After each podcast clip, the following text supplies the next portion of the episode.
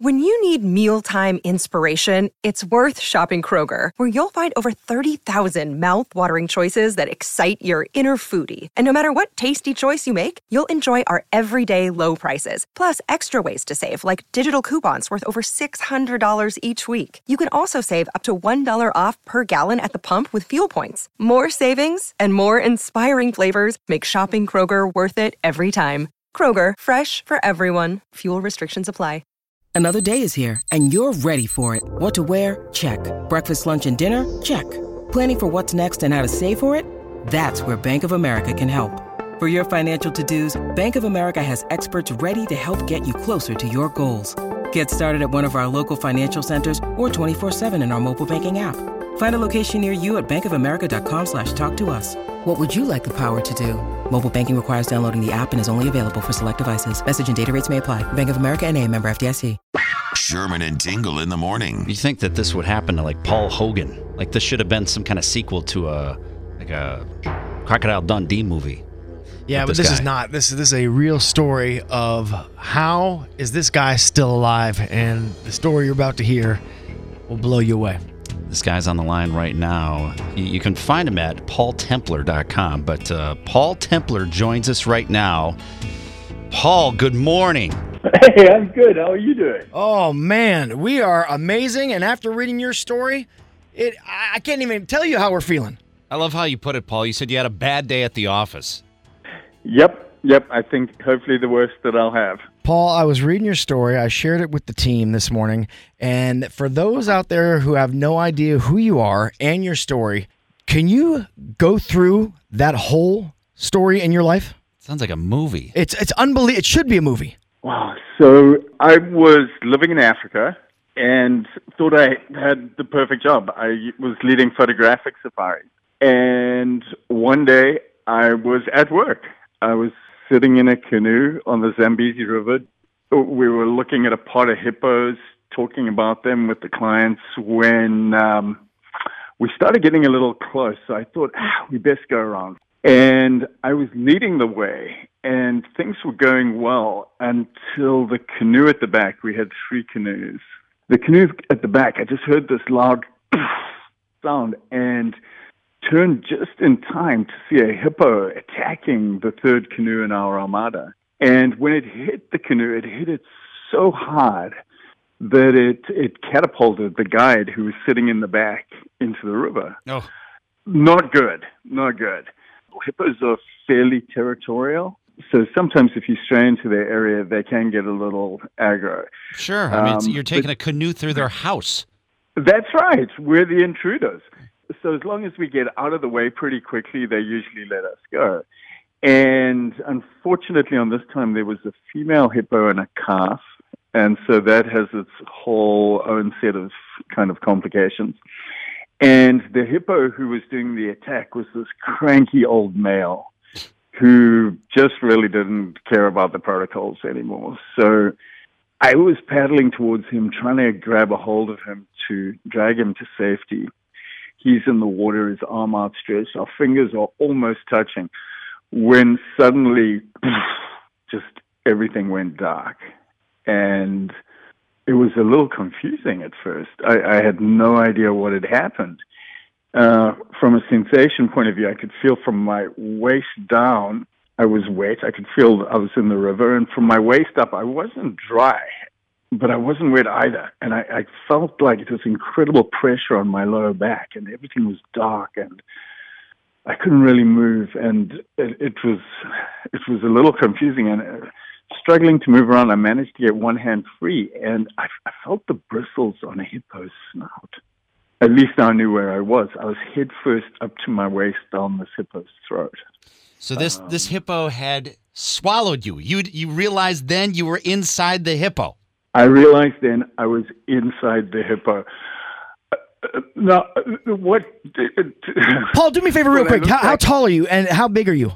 So I, at the time I was about 200 pounds, 210 pounds, uh, 5'11". Wow.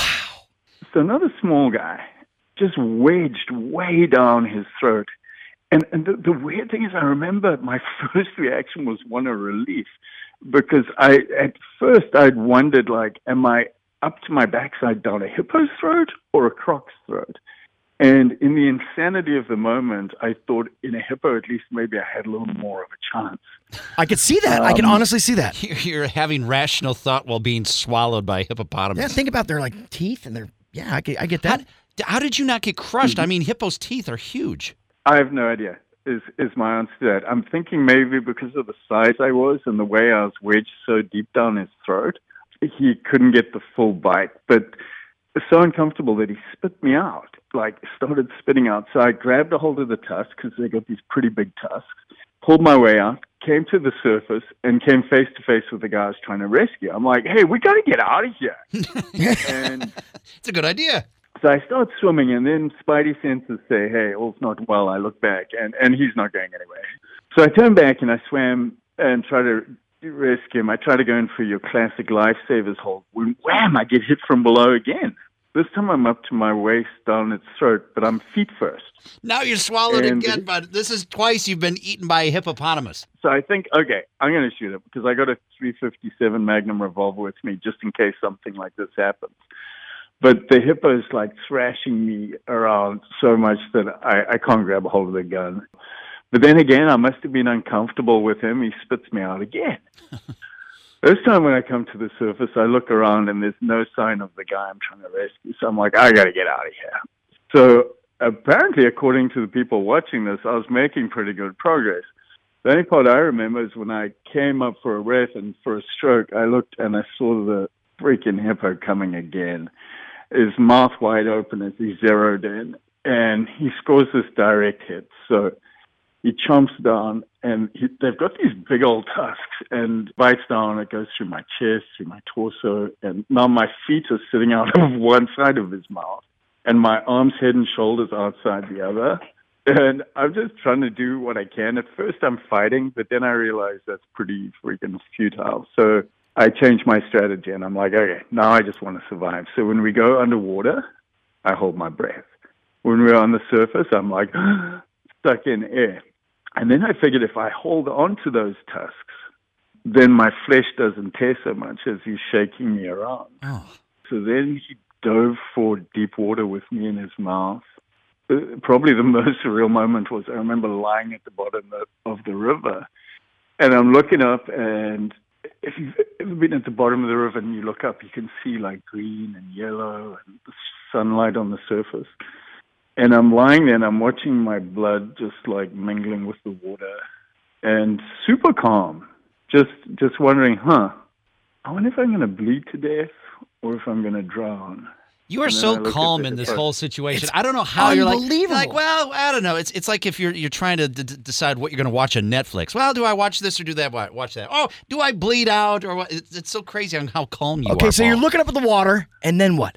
And then the the other question was who can hold the breath the longest? And uh, the hippo must have just I don't know. He decides this again. Maybe it's uncomfortable. Goes to the surface, spits me out, and then one of my mates uh, was the safety kayaker on this trip, and he had a little one man kayak. And just with incredible courage, he he paddled into the the melee and I was able to grab a hold of the handle on the boat's nose, drag me to the relative safety of a couple of rocks that were sticking out in the middle of the river.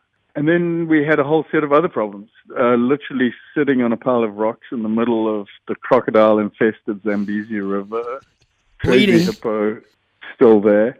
We did some MacGyver first aid things like I had punctured lungs, so we patched that with the saran wrap from a plate of snacks and tore up some shirts to keep what was left of me attached to me. And when uh, did you lose your arm? Um, it took about eight hours to get from the attack site to the nearest hospital with a surgeon. When I got there, I was incredibly fortunate. They thought they were taking off both arms and one leg. Oh, I had something like 38 major bite wounds on my body, but phenomenal surgeon. I just ended up losing one arm.